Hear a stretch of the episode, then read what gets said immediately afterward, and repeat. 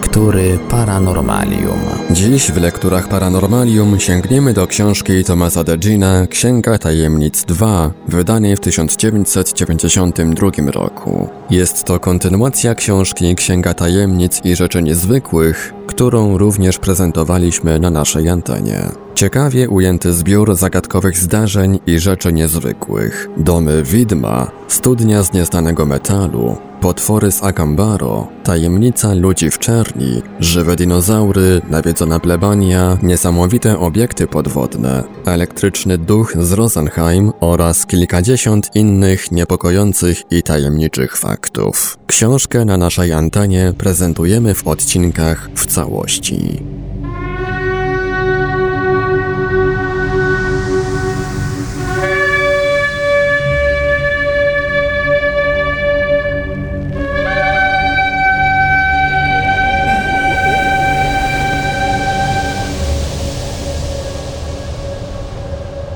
Studnia z nieznanego metalu. Następująca przygoda, o której doniósł kapitan ruchu oporu podczas powstania słowackiego w czasie II wojny światowej, wydarzyła się w październiku 1944 roku.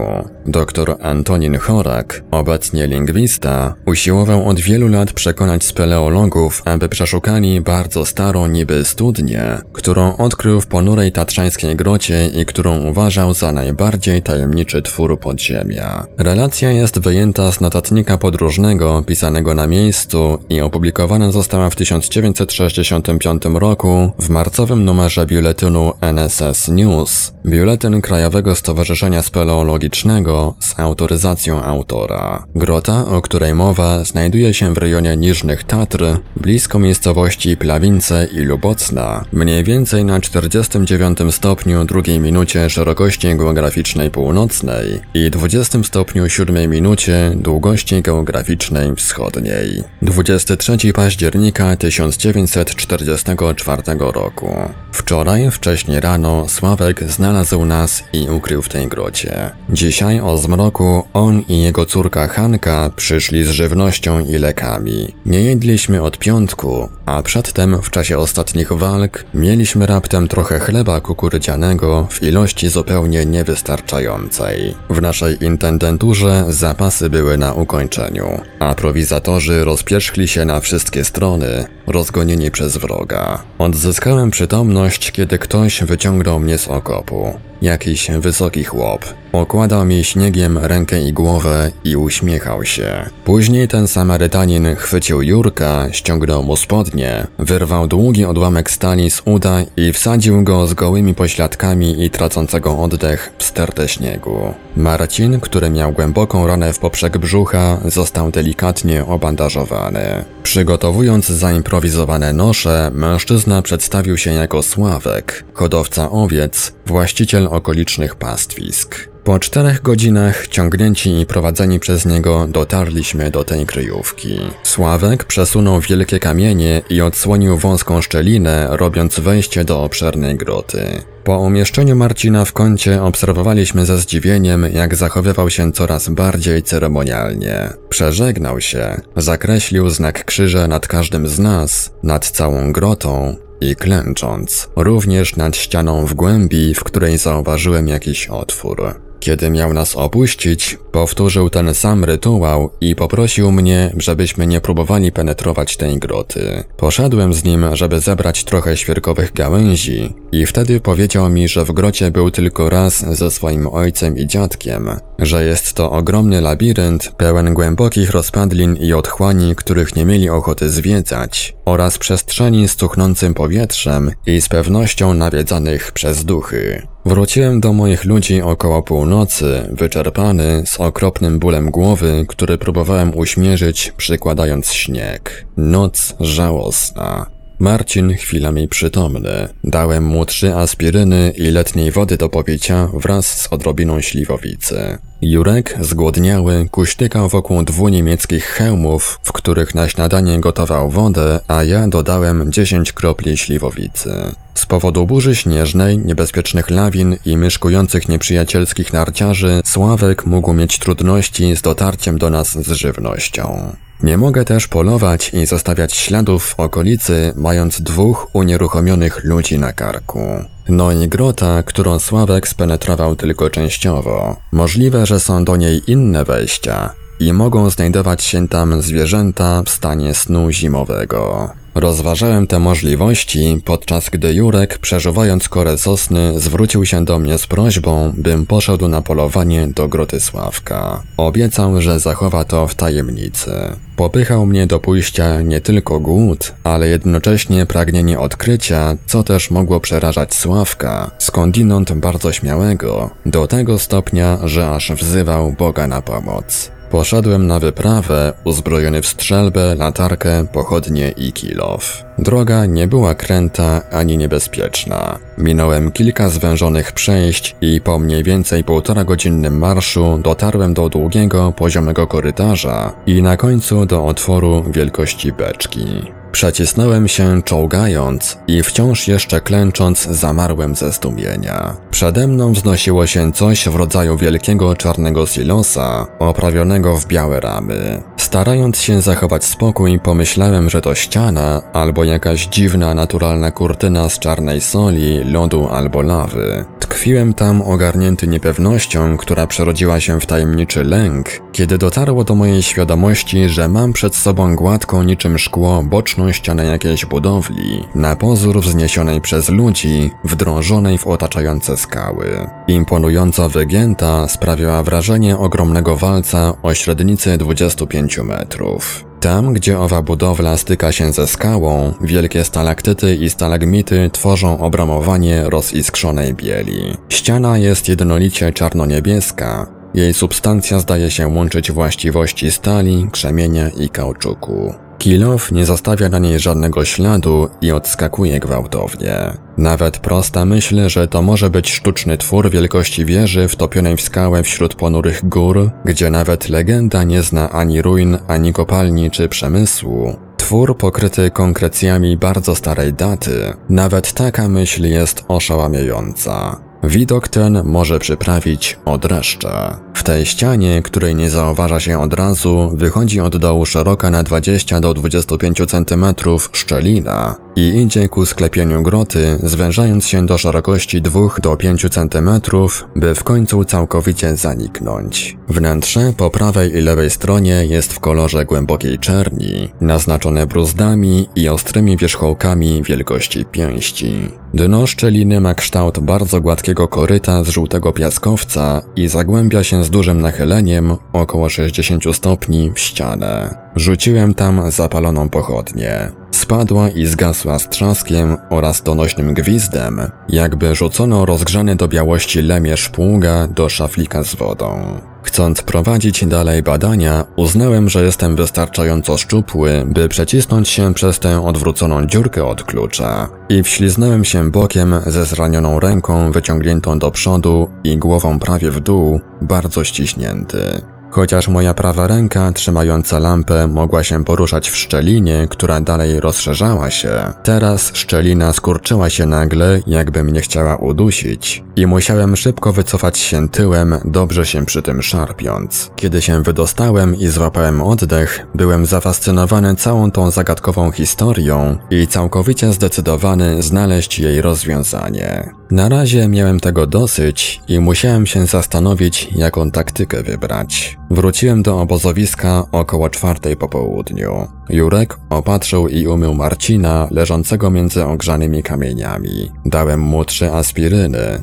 trochę ciepłej wody ze śliwowicą, którą pił powoli. Wytłumaczyłem Jurkowi, że do polowania w grocie potrzebny jest dym, żerdzie i sznur. Dzięki Bogu, Sławek i Hanka przyszli z żywnością. Kiedy wracali, poszedłem z nimi, żeby nazbierać gałęzi na pochodnie i wróciłem do obozu około drugiej nad ranem, śmiertelnie zmęczony. 24 października 1944 roku. Pociąłem nasze paski i uplotłem 8 metrów solidnego sznura. O 10 rano byłem przy ścianie. Przywiązałem sznur do kija ustawionego w poprzek szczeliny i trzymając linkę przełożoną przez ramię, wśliznąłem się znów w ponurą paszczę. Tak jak wczoraj do otworu znajdującego się przede mną wprowadziłem na końcu kija lampę, tym razem karbidową. Wprowadzana i wycofywana lampa kiwała się na dole, w próżni, gdzie nie mogłem nic zobaczyć i skąd dochodził szum jakby wzburzonej wody. Nie mogąc się odwrócić, obawiałem się, że może tam być przede mną przepaść pełna wody i że mogę w nią wpaść, dosłownie głową w dół. Przekręciłem się do tyłu, żeby się wydostać. Ubranie zaczepiło się o nierówności kamienia i ściągnęło, zatrzymując się na głowie i ramionach. Tak uwięziony wykonywałem rozpaczliwe ruchy, żeby się uwolnić i o mało nie spaliłem się żywcem. Kiedy się wydostałem i stanąłem wreszcie na własnych nogach, trząsłem się z wyczerpania, a wyobraźnie podsuwała mi potworne obrazy. W ścianie nie było ruszających się kamieni, więc rozłupałem stalagmity na małe kawałki i wrzuciłem w szczelinę. Toczyły się jakiś czas, aż w końcu w coś uderzyły. Oznaczało to, że była tam solidna podłoga. Za kamieniami wrzuciłem niezapalone pochodnie, rozebrałem się do koszuli i ruszyłem w ślad za nimi. Znając już najgorsze nierówności szczeliny, przeszedłem zaledwie z kilkoma zadrapaniami. Upadłem zaczepiając o występ skalny. Potoczyłem się po pochyłości i zatrzymałem na ścianie, która wydała mi się znajoma, gładka niczym atlas, taka sama jak na górze. Lampa paliła się jeszcze koło mnie, lecz słychać było nieokreślone dźwięki. Zapaliłem kilka pochodni i spostrzegłem, że znajduję się w szerokiej, zakrzywionej czarnej studni, uformowanej przez przecinające się pionowe ściany, które tworzą prawie pionowy tunel, czy raczej komin, w kształcie rogalika. Nie potrafię opisać mroków ani szmerów, brzęczenia i pomruków przerażającego gigantycznego echa wywołanego odgłosem mojego oddechu i poruszania się. Pochyła podłoga, po której stoczyłem się wchodząc, wyłożona była jakby brukiem z solidnego wapienia. Wszystkie światła razem nie sięgały do sufitu, gdzie ściany kończą się i spotykają ze sobą.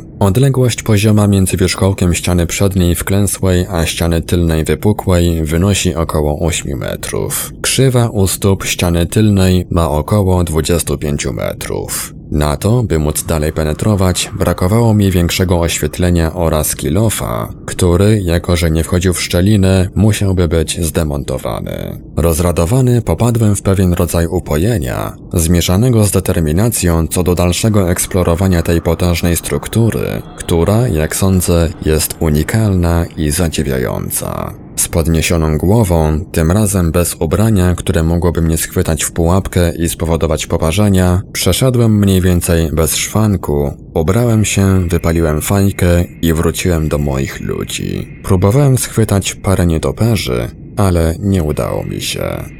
25 października 1944 roku.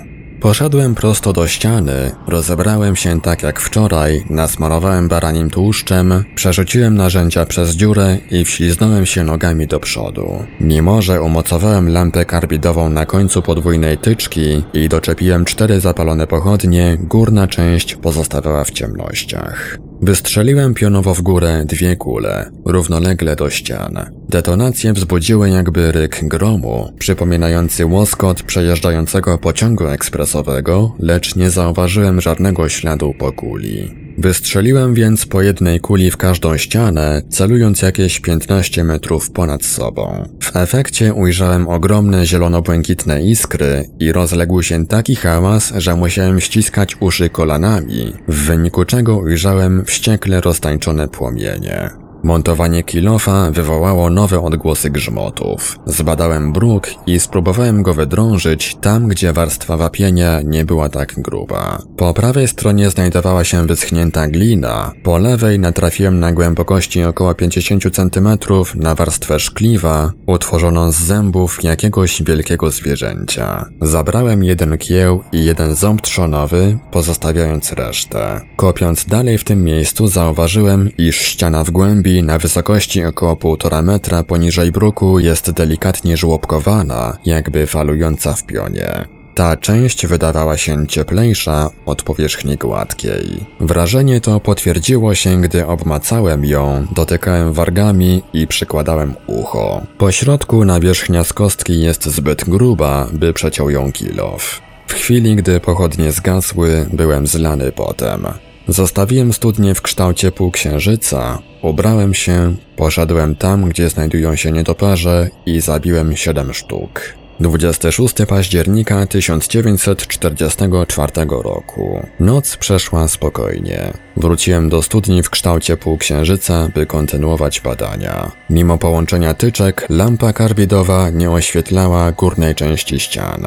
Strzeliłem powyżej części oświetlonej. Kule wywołały wielkie iskrzenie i ogłuszające przeciągłe echo. Następnie wystrzeliłem poziomo w ścianę w głębi z podobnym rezultatem. Iskry, huk, brak odprysków, lecz powstał ślad długi na pół palca, skąd wydzielał się ostry zapach. Zabrałem się znów do drążenia w lewym rogu i stwierdziłem, że płaszczyzna o powierzchni żłobkowanej przedłuża się ku dołowi, lecz w prawym rogu ściana nie miała podobnego wyglądu.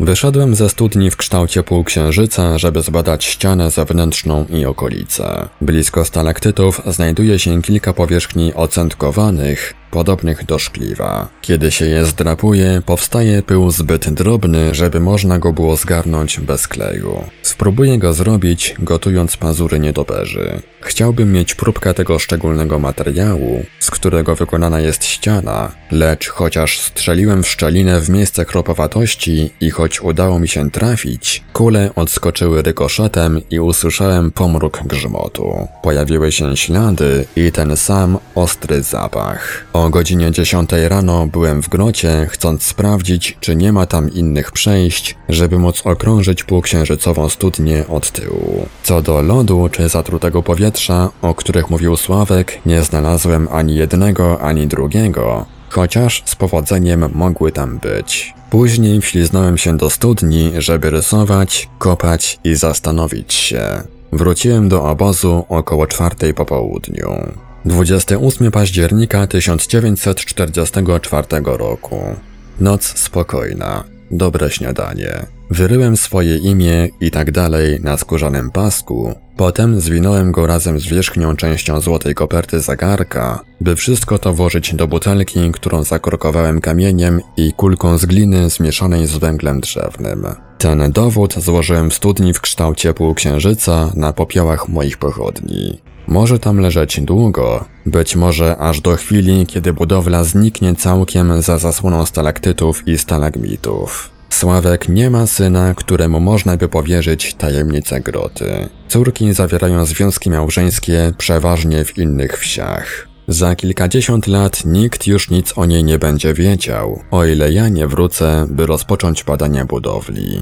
Siedziałem koło ognia i zadawałem sobie pytanie, czym może być ta budowla o ścianach grubych na dwa metry i kształcie, dla którego nie umiem znaleźć żadnego porównania? Jak głęboko wbija się w skałę? Czy jest tam jeszcze coś więcej niż owa półksiężycowa studnia? Jakie zdarzenie, czy też kto ustawił ją w tych górach? Czy to skamieniały produkt wytworzony przez ludzi? Czy jest jakaś prawda w legendach jak ta, którą można znaleźć u Platona, mówiąca o dawno zaginionych cywilizacjach posługujących się tajemniczymi technologiami, których nasz rozum nie jest w stanie uchwycić ani zrozumieć? Jestem człowiekiem rozsądnym, o wykształceniu uniwersyteckim, lecz muszę przyznać, że tam, wśród tych wysokich pionowych ścian, o geometrycznej krzywiźnie, czarnych, leśniących jak atlas, wydawało mi się, jakbym się zmagał z niesłychanie dziwną i groźną potęgą. Bez trudu mogę zrozumieć, że ludzie prości, lecz inteligentni, o zdrowym rozsądku, jak Sławek i jego przodkowie, mogli odnosić wrażenie, że dzieją się tutaj czary, że ukrywają tę półksiężycową studnię, gdyż obawiają się, że ściągnie ona hordy turystów, że zacznie się wielki ruch, przebijanie galerii, eksplozje, hotele i komercjalizacja, które zniszczą prawdopodobnie ich uczciwe, związane z naturą życie. Po drodze, kiedy wracałem do obozu, zatykałem i zamaskowywałem otwory prowadzące do ściany. Grota ma z pewnością wejścia, których Sławek nie zna i jakiś przypadkowy badacz mógłby próbować wszystko przeskoczyć w poszukiwaniu skarbu, zanim mogłaby dotrzeć ekipa naukowa. Wróciłem do obozowiska o godzinie trzeciej po południu, a około piątej przybyła rodzina Sławka, przynosząc kilka jaj na twardo. Po mocnych uściskach dłoni na modłę słowacką zabraliśmy broń oraz pakunki i ruszyliśmy w drogę. Kiedy znaleźliśmy się wśród sosen, odwróciliśmy się i zobaczyliśmy jak Sławek maskował wejście do groty, a jego córki zacierały nasze ślady. Księżyc świecił jasno, śnieg połyskiwał. W ostatnich dniach wojny, w drodze do Czech, odwiedziłem znowu to miejsce. Rodzina Sławków przebywała tymczasowo w Żdżarze. Odwiedziłem grup Marcina i obejrzałem wejście do groty. Zaniosłem zabrane przeze mnie zęby zwierzęcia do konserwatora oddziału paleontologii w Uschorodzie, a on zaklasyfikował je jako należące do dorosłego niedźwiedzia jaskiniowego Ursus speleus. Zastanawiałem się nad tym i znów powróciły pytania. Szczelina jest zbyt mała. Blok wapienny i stalagmity znajdujące się z przodu nie stwarzały możliwości przedostania się szczątków. Ten niedźwiedź musiał wpaść do półksiężycowej studni, która mogłaby zatem mieć połączenie z powierzchnią na górze. Kiedy ostatni raz tam byłem, oglądałem zbocze góry ponad grotą i nie znalazłem żadnej dziury ani przepaści, która mogła być przypuszczalnym połączeniem ze studnią. Lecz na tych stromych tatrzańskich stokach osunięcia się skał mogły zatrzeć lub zasypać to połączenie. Tajemnica jest tak fascynująca i dziwna, że można myśleć o działalności istot pozaziemskich. Ale można także zaproponować inne wyjaśnienie. W Czechosłowacji znajdują się złoża uranu i radu. Być może występujące od milionów lat promieniowanie ród radioaktywnych przekształciło znaną rudę w całkowicie nowy, nieznany nauce stop. Jakby nie było, można się spodziewać, że badania metalowej studni w kształcie półksiężyca wejdą do katalogu najbardziej zadziwiających odkryć dokonanych na tej planecie. O ile wszystko nie pójdzie w zapomnienie.